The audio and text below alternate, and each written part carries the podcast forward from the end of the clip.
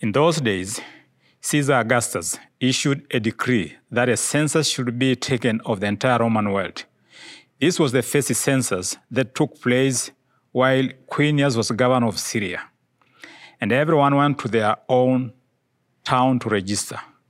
So Joseph also went up from the town of Nazareth in Galilee to Judea, to Bethlehem, the town of David, because he belonged to the house and line of David. He went there to register with Mary, who was pledged to be married to him and was expecting a child. While they were there, the time came for the baby to be born, and she gave birth to her firstborn, a son. She wrapped him in cloth and placed him in a manger, because there was no guest room available for them. And there were shepherds living out in the fields nearby, keeping watch over their flocks at night. An angel of the Lord appeared to them, and the glory of the Lord shone around them, and they were terrified. But the angel said to them, Do not be afraid. I bring you good news that will cause great joy for all the people. Today, in the town of David, a Savior has been born to you. He is the Messiah, the Lord. This will be a sign to you. You will find a baby wrapped in cloth and lying in a manger. Suddenly, a great company of the heavenly hosts appeared with the angel, praising God and saying, Glory to God in the highest heaven, and on earth peace to those on whom his favor rests. When the angels had left them and gone into heaven, the shepherds said to one another, Let's go to Bethlehem and see these things that has happened, which the Lord has told us about. So they hurried off and found Mary and Joseph and the baby, who was laying in the manger.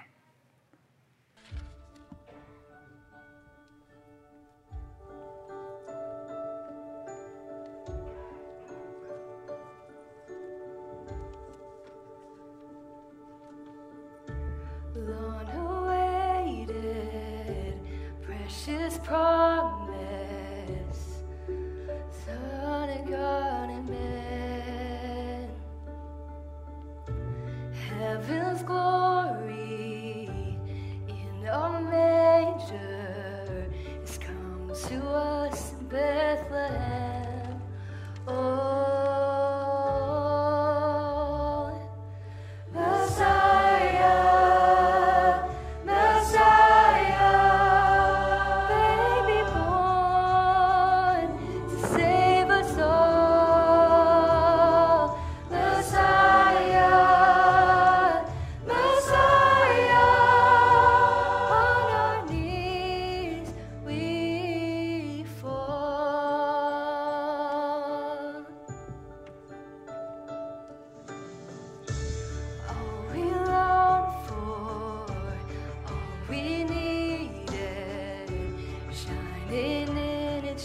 outside.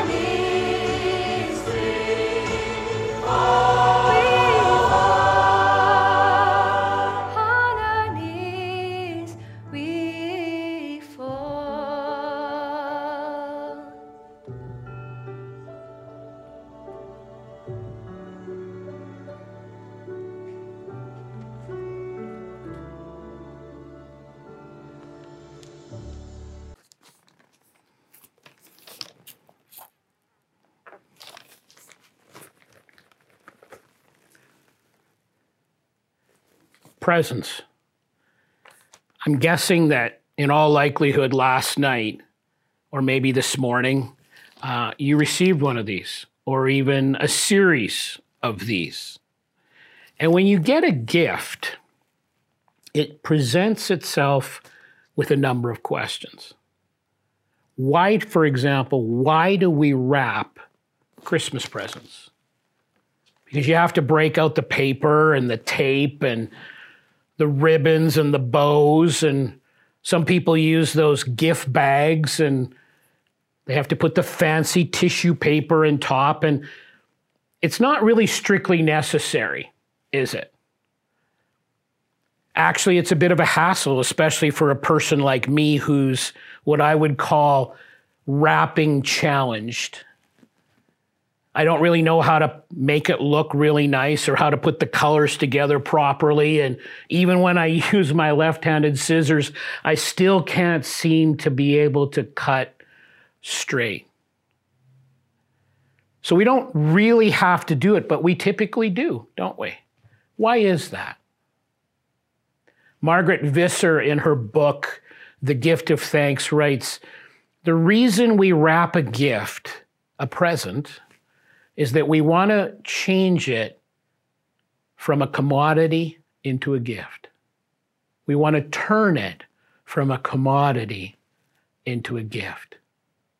You know, if I just go to the store and buy a shirt because I need a shirt and there's nothing special about it or anything like that, it would kind of be beyond weird for me to take that shirt home and break out the wrapping paper and wrap the the the, the shirt up and then set it down in front of myself and say, "Well, Scott, what could this be?" I'm so surprised. No, really what happens is I just go to the clerk and take out my wallet, and usually I use a credit card, and so I tap or I insert it. And when I do that, it completes a simple transaction, and I've secured myself successfully a commodity. And when we purchase a, most stuff in our life, that's just kind of the way it works. And I'm sure some of you are sitting at home thinking, Thanks for stating the incredibly obvious. But at times, we want to give someone a gift. And so we break out the paper and the tape and the ribbons and the bows, and maybe we use that special gift bag with the fancy paper on top because we want to create something beautiful. We want to make this into a gift. We want to make it a special expression from ourselves to that person. You know, it's interesting because when people do homemade gifts or handmade gifts, and they sort of invest copious amounts of creative energy and and lots of time, they often don't wrap those handmade gifts because you can clearly see that this was intended as a gift for you. And if you were to look around our house, I'm in the basement of our house right now, you would see a number of handmade gifts that we've received over the years, which we treasure. We often attach a card to a gift and we will sign the person's name because we want to make sure that they receive that gift that we've chosen for them. And we might even write uh, a note just that will kind of tie in with the gift as we give it to them because a gift comes from a giver. A gift comes from a giver. And what I'm doing with that is I'm expressing my goodwill to that person, my desire to enrich their life somehow. We wrap presents as well to, to make them a surprise. And I don't know about you, but I think probably a number of people do this. But when our family gets together at Christmas time, when we're able to do that and open gifts, we do it one at a time and we take turns. And we do that so that everyone that happens to be in the room can be part of the, the wonder and the marvel and the surprise of that gift being opened. And then we celebrate together and we're happy for that person in the room. And so we, we wrap our gifts to turn a commodity into a gift. We wrap that present to turn it from a commodity into a gift. Now, of course, the greatest giver of gifts is God Himself. And it says in the Gospel of John that, that God so loved the world. And I think it's entirely appropriate to make that verse very personal and to insert your name and say, For God so loved Scott. For God so loved you. And the verse carries on to say that He gave. He loved you so much that He gave. He gave His one and only Son. And if you believe in Him, if you commit your life in its entirety to Him and trust Him as your Savior as well, He gives you eternal life. In the birth narrative of the life of Jesus in Luke chapter 2, the angels appear to the shepherds and they say to the shepherds, The Messiah has been born. And then they utter these famous words from verse 12. They say, This will be a sign to you. You will find the baby wrapped in swaddling cloths. God came gift wrapped for us. And what was a commodity became a unique and a special gift. Now, you don't purchase those cloths at the Baby Gap or Neiman Marcus. Cloths like that were used by impoverished, under resourced people. And so there's no such thing as designer swaddling cloths. When God came, He came wrapped up like that for you. You know, it's interesting because if you look in the rest of scriptures, there's actually three times that this word wrapped is directly associated with Jesus.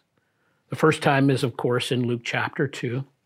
The next time that word is used is in the Gospel of John when Jesus washes the disciples' feet. And it says in verse 4 in John chapter 13 Jesus got up from the meal, took off his outer clothing, and wrapped a towel around his waist. Everyone in the room knew what he was doing by doing that. He was donning the garb of a servant. This is what the servant would do. He would be attired like that.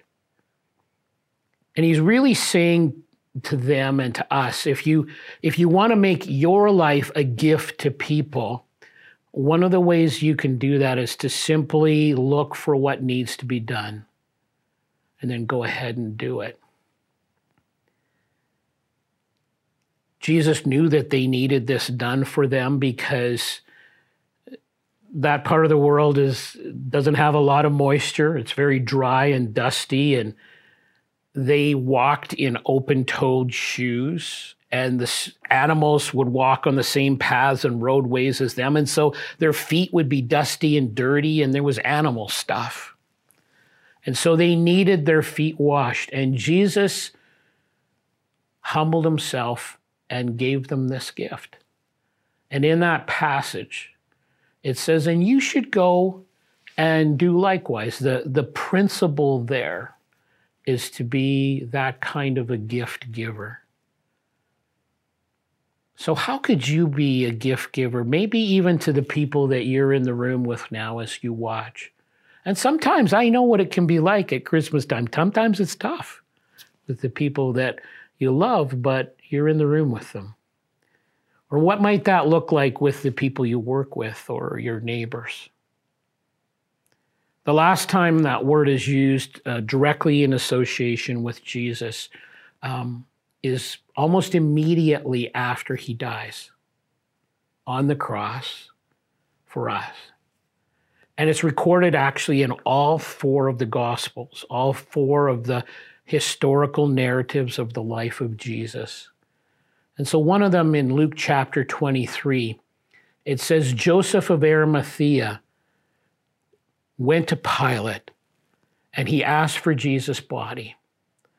Then he took Jesus' body down, he wrapped it in linen cloth and placed it in a tomb cut in the rock, one in which no one else had been laid. And God gives his life for you. God gives his life for you. And it was gift wrapped in the burial cloths that Joseph of Arimathea wrapped around the body of Jesus. And Jesus did that so that you could have a life beyond the ordinary,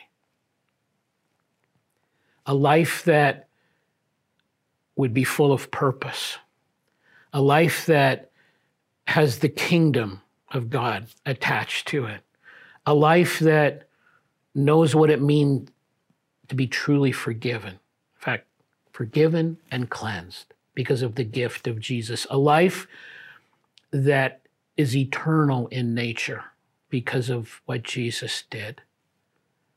And so today, Christmas Day, don't just have a life, make it a gift because Jesus was wrapped for you. make it a gift so that your words and your relationships and your engagement with each moment and your work and your activities make them a gift because Jesus made himself a gift for you. Amen.